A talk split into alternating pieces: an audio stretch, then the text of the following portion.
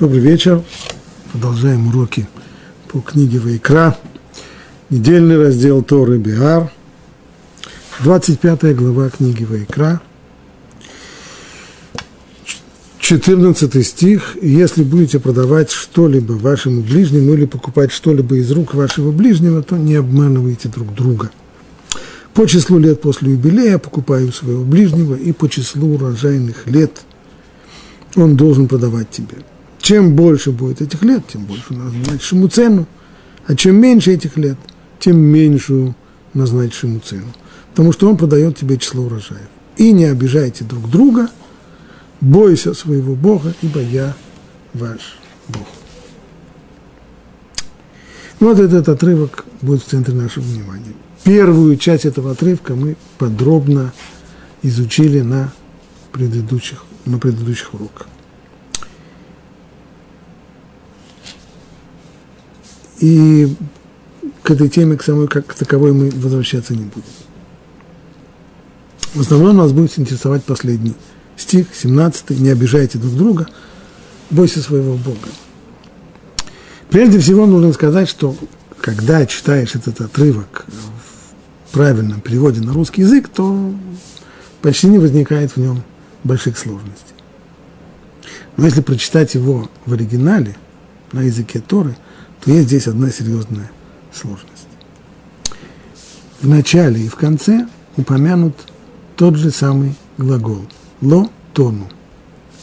Сначала, когда вы будете продавать что-то вашему ближнему или покупать что-либо из рук вашего ближнего, «ло тону ишетамито». Отсюда, от этого глагола, производится существительное «она». Что это означает? Если мы вспомним содержание предыдущего урока, то выясняется, что речь идет о нанесении убытка, причинении убытка человеку в ходе торговли при купле-продаже.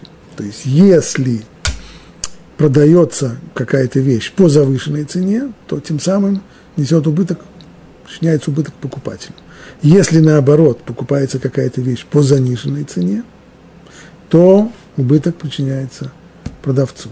Так вот, подобного рода действия, это может быть в двух вариантах, это либо может быть результат умышленного обмана, мошенничества в торговле, а может быть и результат просто по незнанию.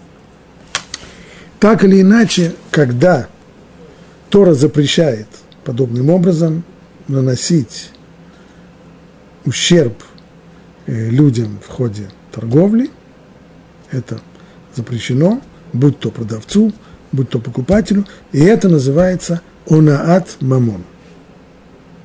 То есть онаа, причиняемая в сфере имущественной. Чтобы более-менее это было как-то по-русски нормально было сказано, так обычно и приводят, вы не обманываете друг друга. Но что делать, если тот же самый глагол – повторяется и в конце, в последнем стихе.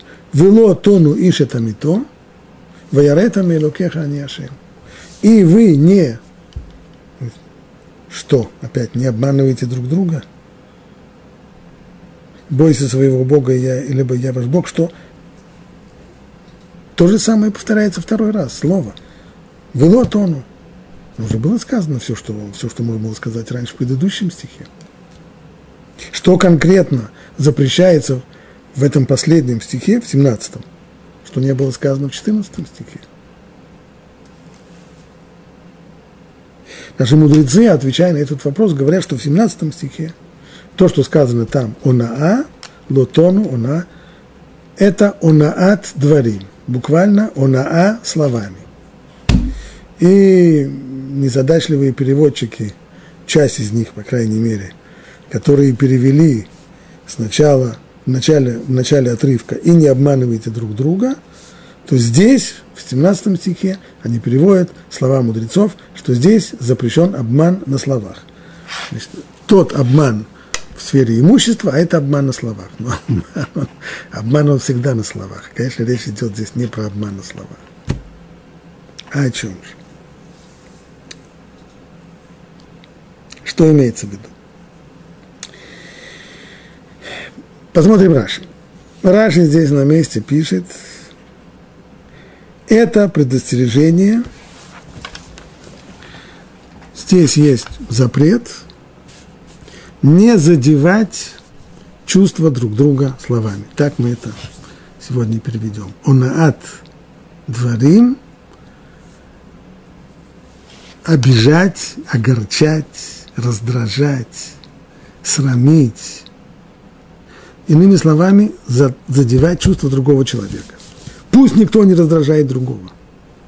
Пусть никто не дает другому совет, который ему не полезен, но удобен и выгоден самому советчику. То есть, если человек приходит ко мне, э,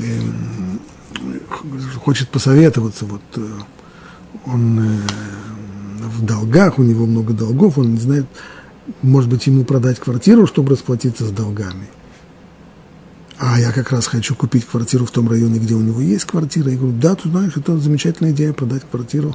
Когда человек, если это продаст квартиру, он лишится, он лишится последнего источника какого-нибудь дохода, и, и это будет ему очень плохо, но мне это, я в этом заинтересован, потому что я хочу купить его квартиру, и тоже скажу ему, да, ты знаешь, кстати, я готов купить твою квартиру.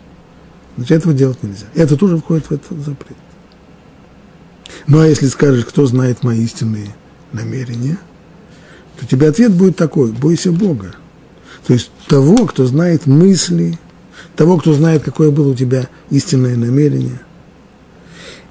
И обо всем, во всей Торе, говорит Раши, как только мы касаемся каких-то вопросов, которые отданы на, переданы человеческому сердцу, отданы на ответственное сердце, то есть те вещи, о которых никто, кроме самого человека, не знает, Тора всегда, говоря об этих вопросах, прибавляет «бойся Бога», того, который знает все твои сокровенные мысли.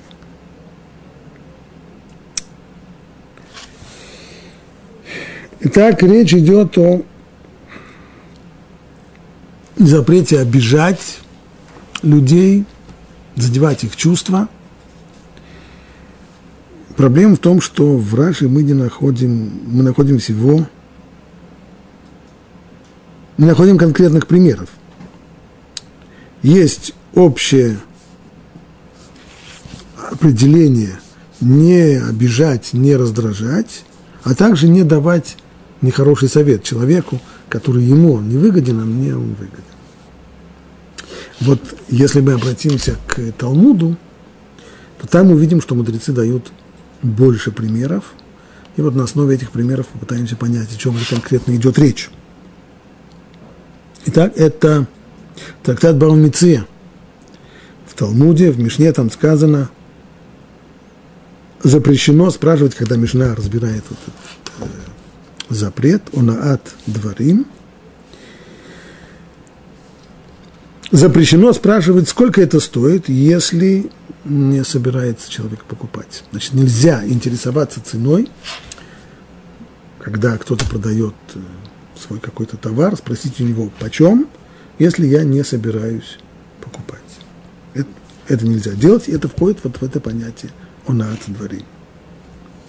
Если человек бальчува, то есть э, тот, кто изменил свой образ жизни и раскаялся – грехах, которые он совершал. Нельзя сказать ему, вспомни-ка свои прежние поступки, свои прежние дела, свои подвиги. Если этот человек сын Герим, геров, прозелитов, людей, которые приняли иудаизм, нельзя сказать ему, вспомни-ка своих родителей или вспомни дела своих родителей. Как сказано в другом месте, Гера, не обижай и не дави на него. Так нельзя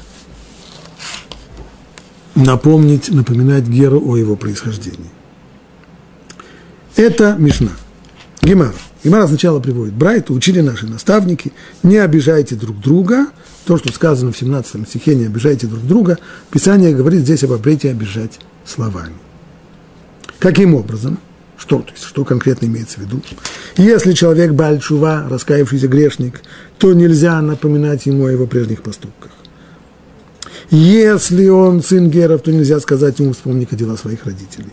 Если он сам гер и хочет учить Тору, то нельзя сказать ему, как это так. Устами, которые всего еще недавно ели запрещенную пищу, всякий трифот, всякую падаль, э, вся, всяких моллюсков, и всякую прочую дрянь, вот этими устами ты собираешься учить Тору, которая дана из уст Всевышнего. Еще пример. Человеку, которого настигли болезни или страдания, а также тому, кто похоронил, не дай Бог, своих детей, нельзя говорить то, что друзья Иова сказали ему. Что здесь имеется в виду? Одна из книг Танаха, книга Иова, в первой главе, которая рассказывается о том, как Всевышний поставил праведника Иова перед тяжелейшими испытаниями, когда у него сначала он лишился полностью имущества, затем погибли его дети, затем он сам заболел жуткими совершенно заболеваниями. Вот так вот, лишившись всего, что на свете, когда жизнь его превратилась в ад, он начал задавать вопросы. Вопросы, которые обычно задает человек в такой ситуации. Почему? За что? Как это произошло с ним? Почему выпала на его долю такая трагедия?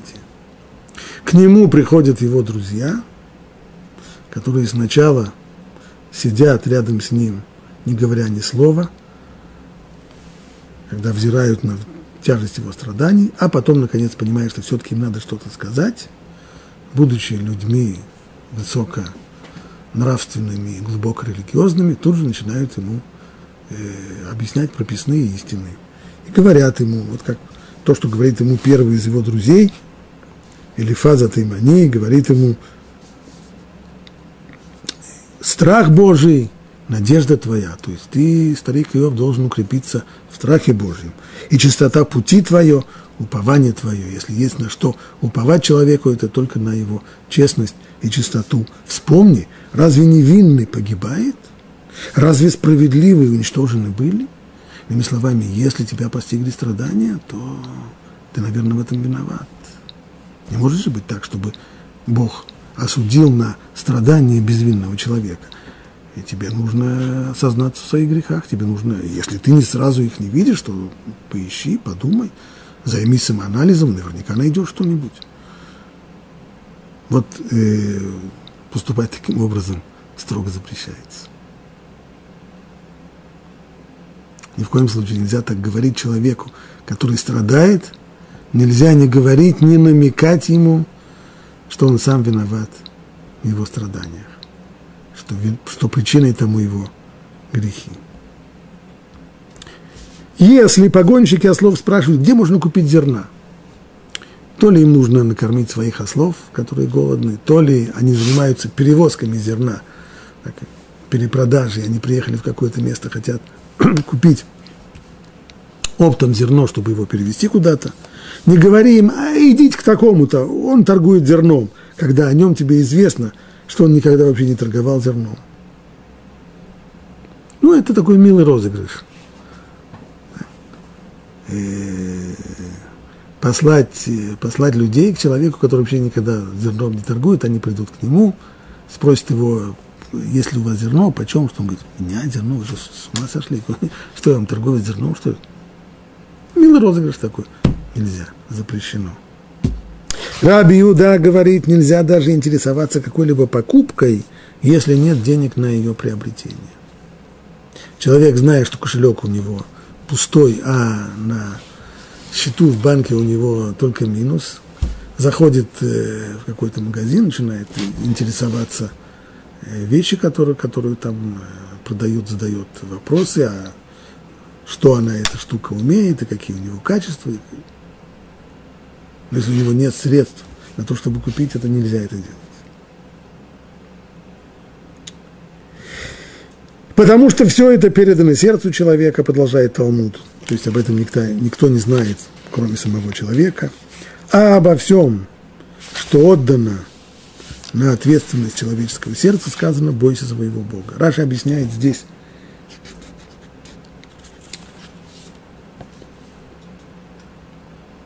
почему, что означает, предыдущее предложение начинается с слова «потому что это передано сердцу». Потому что это значит объясняется какая-то причина. А причина чего? Поясняет Раши вот эти слова, потому что они объясняют причину того, что здесь сказано. То есть то, что здесь, в этом стихе, сказано «бойся Бога», по поводу первого стиха из нашего отрывка, там, где записан запрет на обман в торговле, там не сказано «бойся Бога». Там э, достаточно, что человек боится других людей. Если выяснится, что он продает по завышенной цене, то плохо ему будет. Перестанут у него покупать. А то, может быть, еще что-нибудь хуже случится.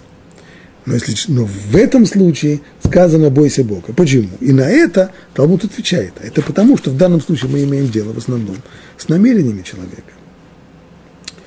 В том, что во всех подобных поступках хороши они или плохи, может знать только сердце самого человека, только сам человек это знает. Ведь перед другими людьми он всегда может оправдаться, сказав, что намерения у него были самые лучшие. Например, вот в последнем случае про погонщиков, которые ищут зерно, он может сказать, а я-то думал, что ты действительно продаешь зерно, я просто, я на полном серьезе так думал, а ты, а ты не продаешь? А, извини, и оправдается. Или скажет, что на самом деле он собирался приобретать ту вещь. После того, как он э, пришел к, э, в магазин и долго говорил с продавцом о том, какие свойства есть у этой вещи, и кто ее производитель, и как, какая за нее гарантия, и как что. Потом говорит, ну, большое спасибо, и идет. А что все? Нет, э, а, а, а, что ж ты полчаса морочил голову? Человек может сказать, я на самом деле собирался ее купить, только в последний момент меня остановило то, что оказалось, что вот гарантия мне не понравилась, или еще что-то, или цвет мне ее не очень понравился, или я решил выяснить в другом магазине, может быть, есть что-нибудь похожее. Оправдаться всегда можно. И обо всех подобных случаях, в которых все передано только сердцу человека, и только он знает о том, хороши ли его поступки, эти или плохи, обо всех этих вещах сказано «бойся Бога». Бога не обманешь. Других людей обманешь. Тут перед другими людьми сможешь оправдаться. Перед Богом не будет. Продолжает Гимара, сказал Раби Йоханан, со слов Раби Шимона Бар Йохай. Обидеть человека словами – это намного хуже, чем причинить ему убыток в торговле. То есть, если у нас есть два эти случая, которые называются тем же самым словом – она. В одном случае это причинение убытка при купле-продаже, а в другом случае это обида человека словами, причинение ему обиды, огорчения, унижения. Так вот, обидеть человека словами намного хуже, чем обидеть его в э, имущественной сфере, чем причинить ему убыток в торговле. Ведь здесь же сказано «бойся Бога», а там не сказано. «Бойся Бога» – это значит, это куда более строгий запрет. И последствия будут более тяжелые. Раби Лезер говорит – Значит, здесь есть другая причина. Почему хуже обидеть человека словами, чем нанести ему имущественный убыток? Здесь задевают самого человека, а там только его имущество. Имущество – это не он сам. Когда задевают самого человека, это куда больнее. Раби Шмуэль Барнахмани сказал, то можно вернуть, а это нельзя вернуть. Если кто-то продал человеку вещь по завышенной цене, в конечном итоге все можно исправить. Верни покупателю разницу в цене. Вот и все исправлено, и инцидент исчерпан. Но обиду, обиду можно вернуть. Если унизил человека, что ты ему можешь дать взамен?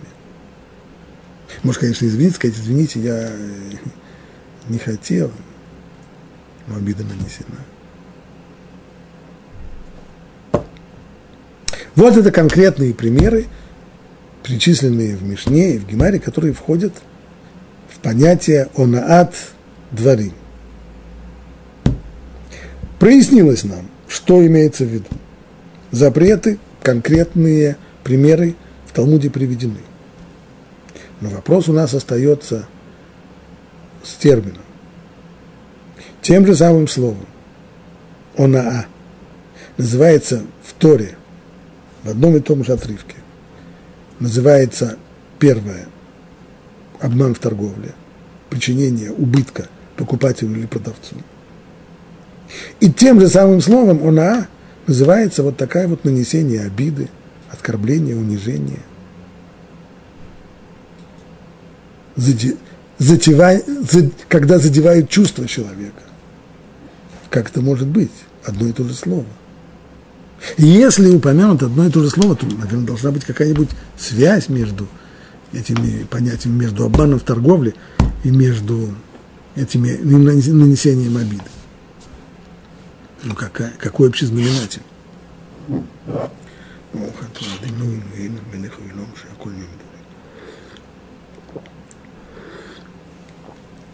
Давайте внимательно разбираться. Значит, в Мишне было приведено три примера. Первый – это напоминать Бальшува, раскаявшемуся грешнику, о его прежней жизни. Второе – напоминать Геру его происхождения и образ жизни его предков. И интересоваться ценой вещи, спрашивать о цене, когда нет намерения купить эту вещь. Вот три примера приведены в Мишне. В Химаре приводится Брайта, Брайта, который обычно расширяет и поясняет то, что сказано в Мишне, и там уже приводится шесть примеров. Значит, перечислим их. Первый – напомнить раскаявшемуся грешнику о его прежнем образе жизни, о его прежних поступках.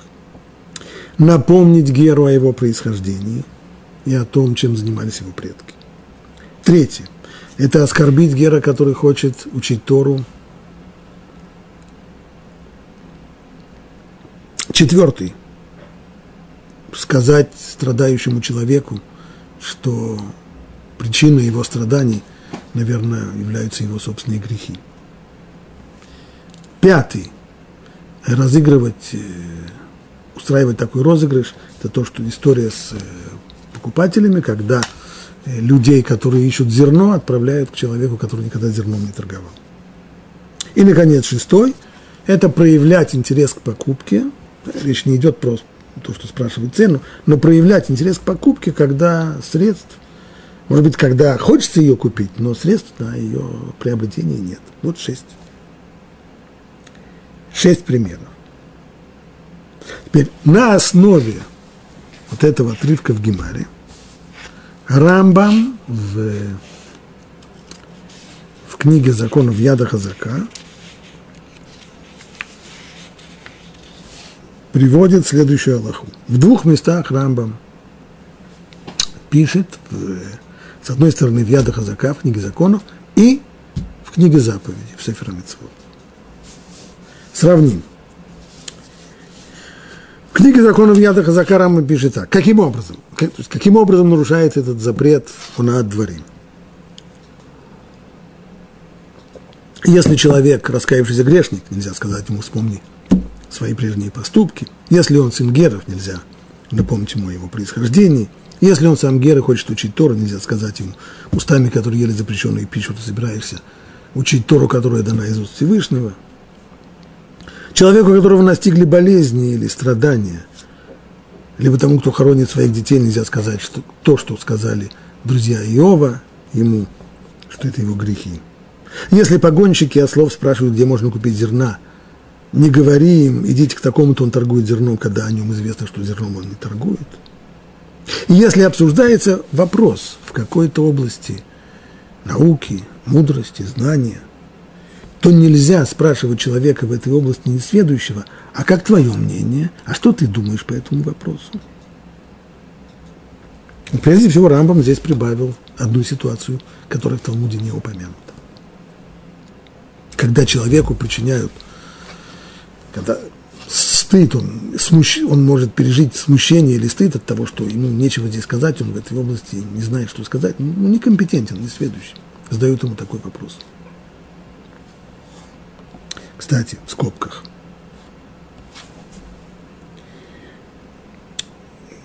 Это иногда случается в наших кругах. Человек, э, скажем, изучая какой-то вопрос, сталкивается с какой-то сложностью, углубляется в него, углубляется, углубляется,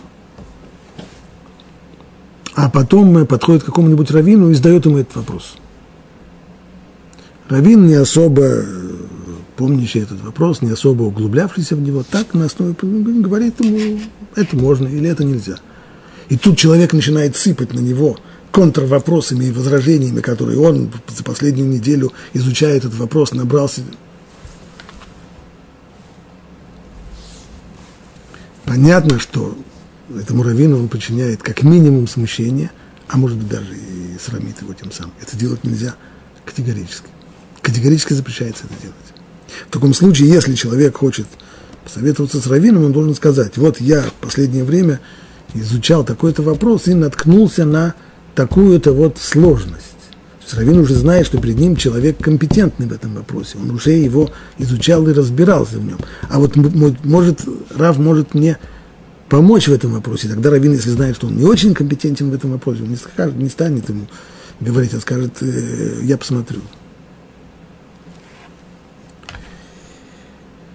Итак, Рамбам добавил дополнительную ситуацию к тому, что сказано в Талмуде. В Талмуде этот вопрос задавать, в Талмуде вот этот вот запрет задавать вопрос некомпетентному человеку из опасения срамить его не появляется. С другой стороны, Рамбам выкинул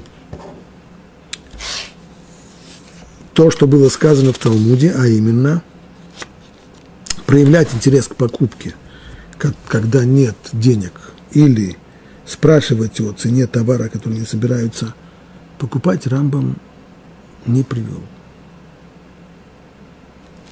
Почему? В Талмуде это проведено. Почему Рамбам это выпустил? Быть может, в качестве догадки, быть может, Рамбам считает, что проблема здесь, когда я... В чем проблема? Зададим себе вопрос. В чем проблема того, что я задаю вопрос о цене, когда покупать не собираюсь? А почему я задаю этот вопрос, почему я хочу, интересуюсь ценой? Ну, просто, во-первых, просто из любопытства. Мне интересно, сколько стоит вот такая штука. Или, быть может, я в дальнейшем когда-нибудь ее собираюсь покупать. Или, что еще очень часто бывает, я делаю, делаю э, изучаю рынок. Захожу в ряд, в ряд мест и спрашиваю в каждом месте, почем такая штука. Чтобы выяснить, кто продает дешевле. Кто но покупать сейчас э, не собираюсь.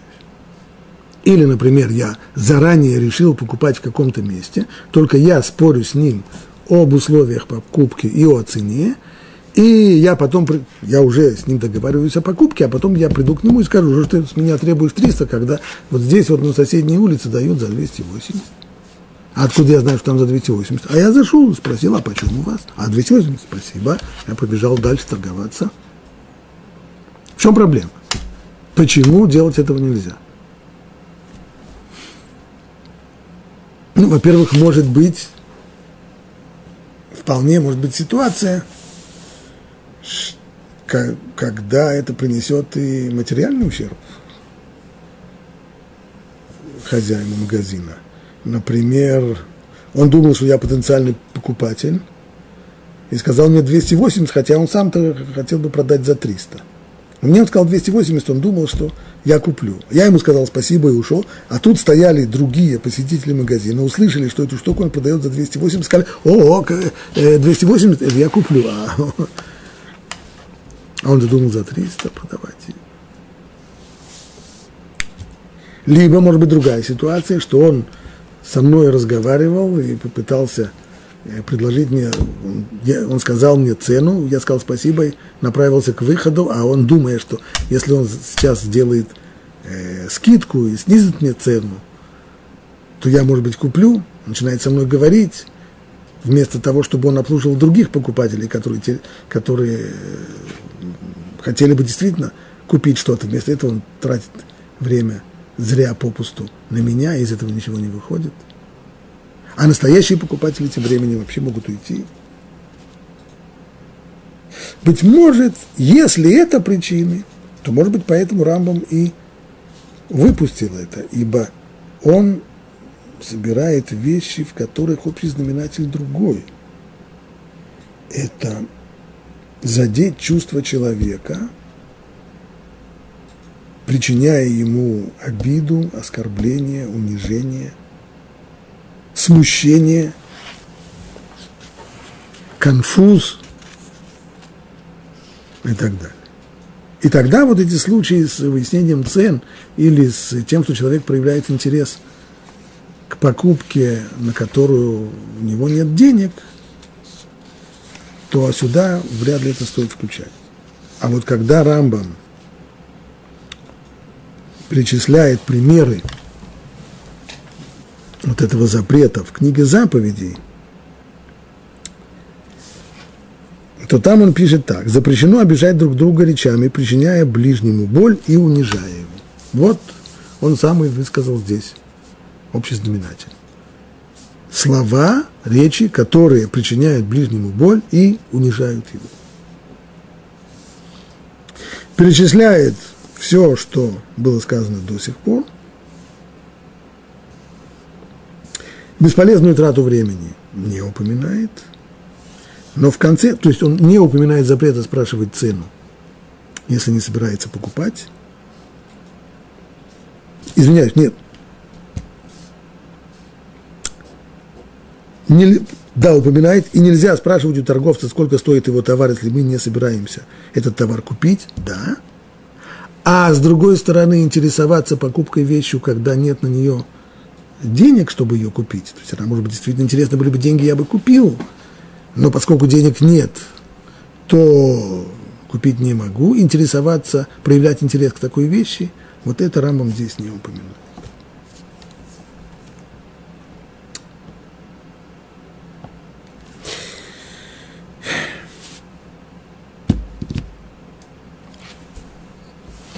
Как все-таки, если в этом, если общий знаменатель – это причинения боли, унижения, стыда, срама, конфуза, то почему это называется тем же самым словом, которым Тора называет обман в торговле?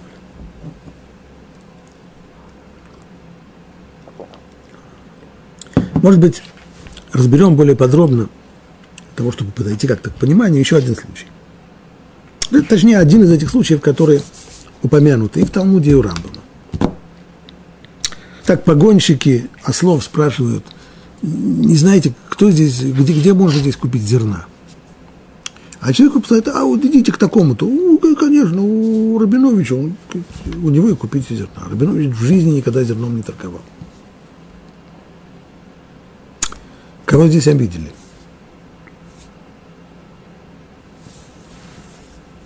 Кто является объектом шутки, объектом розыгрыша? Если мы вернемся к объяснению Раши, как Раши объяснил, то Раши пишет так, что все подобного рода вещи – это все только то, что сам человек, только сердце человека знает его, и перед другими людьми он может оправдаться всегда. Сказав, например, что, сказав, что намерения его были самые лучшие. Например, «А я думал, что ты продаешь зерно». Перед кем он оправдывается, как объясняет Раши? Перед тем самым Рабиновичем, которому он послал покупателей. То есть, когда Рабинович говорит, слушай, слушай, что такое? Что ты ко мне посылаешь людей покупать зерно, я в жизни зерном не торговал. А человек говорит, да что? Что ты говоришь? А я тут думал, ты торгуешь зерном. Ой, извини, я ошибся. Я не знал. Значит, объектом шутки является здесь я мнимый продавец, который на самом деле не продавец. Что ему причиняется? Какая здесь обида? Ну, наверное, человек чувствует себя немножко странно. Ну, представьте себе, что вы, у вас есть, что вы продавец в аптеке, вы содержите аптеку, и к вам заходит человек и спрашивает, скажите, а можно ли у вас купить 60-миллиметровые э, гвозди? Есть у вас? Есть аптека.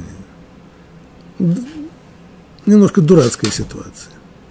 Но Кесов Мишна – это комментарий Раби Йосеф Каро к Рамбаму, он пишет так. Можно, конечно, объяснить, что он хотел посмеяться над тем человеком, которому послал погонщиков ослов, сказав, что он торгует зерном. Хотя на самом деле он никогда зерном не торговал. И так действительно поясняет Раши.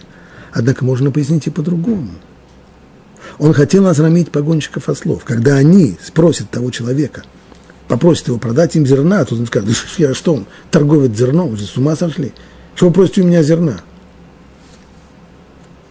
А действительно, они будут чувствовать себя полнейшими идиотами, что они пришли к человеку, который никогда зерном не торговал и просит его продать им зерна. Тот, кто устраивает этот розыгрыш, на чем он играет? Розыгрыш, на чем он играет?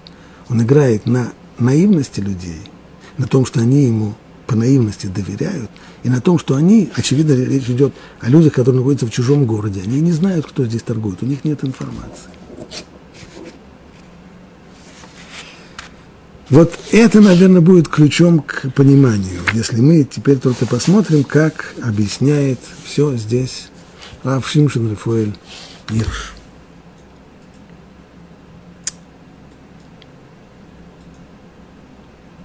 И не задевайте чувства друг друга, но бойся своего Бога, потому что я ваш Бог. Это предупреждение адресовано всем представителям народа. Они не должны огорчать друг друга, и каждый представитель народа должен бояться Бога и помнить, что глаза и уши Бога направлены на каждого, и что Он в равной мере Бог не только его, но и всех его братьев. И здесь Равирш обращает наше внимание на то, что эти законы даны сразу после того, как Тора объяснила законы Шмиты седьмого субботнего года, в который запрещаются все земледельческие работы, и юбилея, юбилейного 50-го года, в который не только запрещаются земледельческие работы, но и все проданные зем, э, семейные наделы земли, все возвращаются их первым владельцам оба запрета демонстрируют, что земля Израиля, в которой живет еврейский народ, принадлежит не ему, а принадлежит Всевышнему. Это его земля, а мы на этой земле только арендаторы. Поэтому для того, чтобы помнить здесь о его власти, каждый седьмой год бросаем плуг, перестаем возделывать землю, то, что выросло на ней, становится бесхозным имуществом, а каждый 50-й год не только запрещаются земледельские работы, но и возвращаются все купленные э, земли. Вот это какая связь здесь? Почему сразу после законов о Шмите и Йовель, сразу после этого идет запрет огорчать друг друга, запрет задевать чувства друг друга? Вот это вот понимание того, что Всевышний, Он Бог всех, не только меня, но и всех братьев, и Он, и глаз Его – и глаз и уши его направлены на каждого человека и на их отношения, это понимание самый непосредственный эффект заповеди Шмиты и Ювеля на общинную жизнь людей, живущих вместе в стране. Каким образом? Шмита и Йовель вводят понятие Бога во всю деловую жизнь человека. И чтобы не жил человек так, что Бог – это вопрос религии, рели... Бога, как это сказано, там, Богу Богова, Кесарю Кесарева. Бог – это пойти в храм, помолиться ему, жертву ему принести, еще что-нибудь. А жизнь остальная, она протекает по другим понятиям и корректируется другими ценностями. Шмита и Ювель должны сломать такой образ жизни и ввести понятие Бога во всю деловую жизнь человека. Пашин тоже в соответствии с тем пониманием, что Бог хозяин этой земли – Снимаем урожай тоже в соответствии с пониманием, что Бог хозяин этой земли. Распределяем урожай точно так же. Обмениваемся тоже. И проясняют, Шмита Ювель проясняют тот факт, что люди живут, работают вместе на одной Божьей земле, земле, которая принадлежит Богу, в одной стране, которая принадлежит Богу, где Бог является хозяином и владельцем всей собственности и где осуществляет свои права собственности, это он хозяин этой земли, он здесь собственник, нас он сюда пустил, как арендаторов максимум. Но будучи собственником, ожидает от нас, чтобы его власть ощущалась во всей нашей хозяйственной деятельности. Вот эта мысль, если Шмита и Ювель утвердили у нас вот эту мысль, то эта мысль порождает следующую. Они близнецы, сестры, мысли, которые сестры-близнецы. Мысль о том, что око Всевышнего раскрыто на все отношения людей друг с другом. не только на взаимоотношения человека с его с землей, с полем, на котором он работает, с плодами поля, которые, с урожаем, который, но и в отношениях между людьми. Бог присутствует не только в храме, но и среди своего народа, благословляя его коммерческую деятельность, но только при одном условии, что она, эта коммерческая деятельность, приносит процветание всем, а не так, чтобы один за счет другого. Благословение будет обусловлено тем, чтобы никто не обижал другого, не задевал его чувств, чтобы никто не использовал свое положение для того, чтобы обижать другого. Потому что благословение не будет пребывать, пока основная истина всех истин, я, ваш Бог, со всеми вытекающими из него последствиями, не реализуется в жизни как каждого отдельно взятого человека, так и всего народа в целом. Равиш понимает, что в, в двух этих запретах обман в торговле и запрет на обиду человека словами, мы имеем дело с одним и тем же явлением, а именно с использованием человека слабостей другого человека. Вот что, почему оба явления называются одним словом, ибо у них общий корень. Этот корень – использование своего положения с одной стороны и слабости другого человека с другой стороны. Когда, что такое обман в торговле? Когда покупатель, когда покупатель покупает какой-то товар по заниженной цене. Он здесь использует неосведомленность продавца. Отсутствие у того достаточной информации. Как это бывает, когда какой-нибудь торговец-скупщик покупает какую-то вещь у человека, который в коммерции не понимает.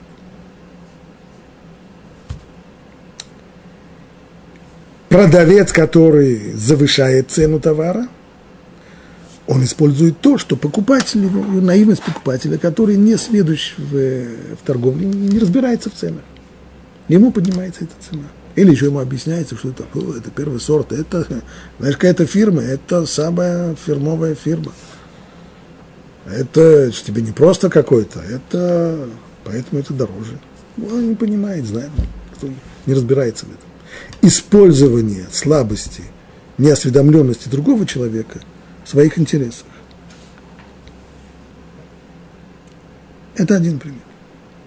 Теперь примеры, которые приводит дальше Талмуд, как онаат, онаат дворим, в отсутствии от онаат мамон, об убытке имущественном, что там приводится? Ну, вот тот самый случай погонщиками – Погонщики ослов прибыли, они в другом городе. Они не знают, им, им нужно зерно позарез. Не знают они здесь, кто торгует зерном. И в своем доверии обращаются к человеку, надеясь, что он им даст хороший совет. Человек для того, чтобы посмеяться в своих интересах, чтобы посмеяться, использует их наивность, их доверчивость, их неосведомленность и посылает их к другому человеку, который вообще никогда зерном не торговал, разыграл. да, они тебе придут, почувствуют себя идиотами. Смешно, правда? Это юмор такой, это жестокий троглодитский юмор. В основе юмора многих людей, которые любят подобного рода шутки, лежит это ощущение того, что человек смеется, когда другому плохо, когда другой – попал в просак, когда другой сконфузился, когда другой осрамился. вот это же смешно. Это, вот это шутка, вот это. Это запрещает Тора. Почему это называется она тем же самым словом? По объяснению Равирша, именно потому что здесь используется слабости другого человека, неосведомленность его, его доверчивость, его наивность.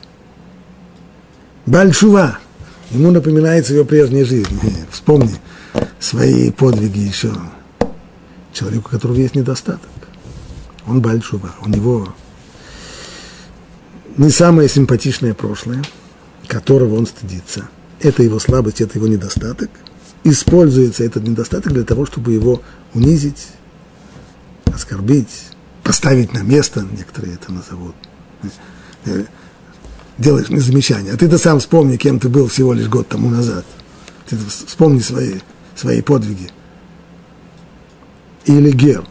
У него есть проблема с происхождением. Он не еврей по происхождению. Он этого стесняется. Человек, который напоминает ему, тем самым унижает его. Он использует вот ту слабость, которая есть у Гера, его незащищенность в этом плане, для того, чтобы его унизить. А, Тору пришел учить, а ты вспомни, устами которыми ты еще вчера ел э, свинину, ты собираешься Тору учить, а Тора это... Снова, незащищ... используется незащищенность человека. Именно так объясняет Сефер Ахинух, книга о заповедях, что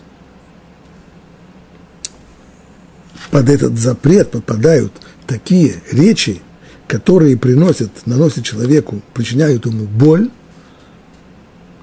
и у человека нет сил сопротивляться, нет ему нечем ответить. Так, даже на уровне, называется, на себя посмотри, этого тоже здесь нельзя сказать. Вот в этом плане именно это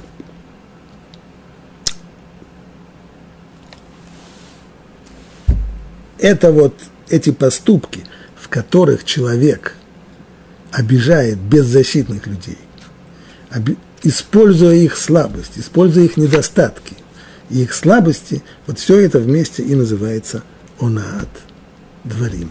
Все это вместе Торой запрещается строго, и поскольку только человек сам знает, в действительности ли он намеревался здесь делать гадость или нет, Тора подчеркивает и бойся Бога. В соответствии с этим стараемся понять по поводу расспросов о цене товара.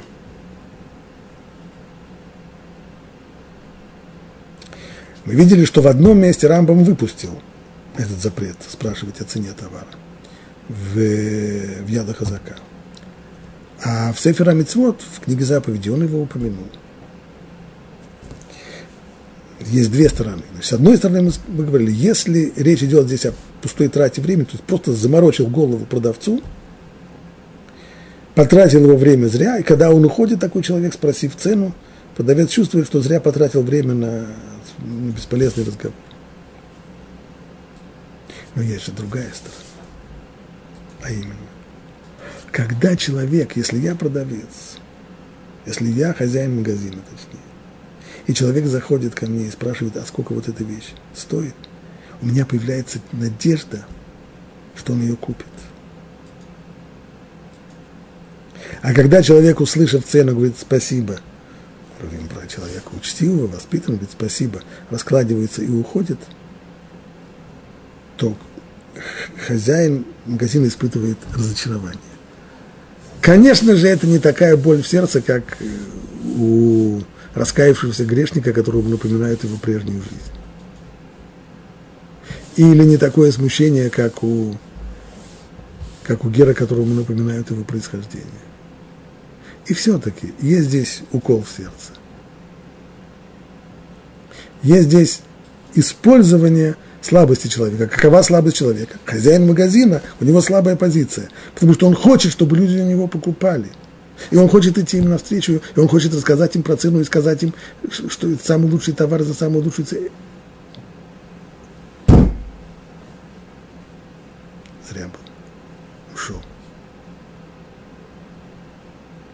А вот что касается проявления интереса к товару, который нет возможности купить, вот его Рамбам совсем выпустил, не упомянул. Скорее всего, потому что запретить это здесь нельзя, ведь человек, на самом деле, ему интересен этот товар. Только что э, денег у него нет. Был такой старый анекдот, очень-очень старый еще. Сказал, Рабинович, почему вы не покупаете машину? Ну, во-первых, у меня нет денег, а, а во-вторых, уже неинтересно. Поскольку нет денег, то все остальное уже, остальные причины нерелевантны. Но если человек на самом деле интересуется этой вещью, она ему интересна не только то, что у него денег его останавливает, то нельзя это ему запретить. Поэтому Рамбам не, не упомянул этот, этот пример. Так, наверное, следует объяснить. Таковы общие положения запрета, который называется онаат дворим, то есть запрет обижать человека словами, запрет задевать его чувства, это более точная формулировка, а о конкретных э, законах и о значении этого запрета мы, пожалуй, продолжим на следующем уроке.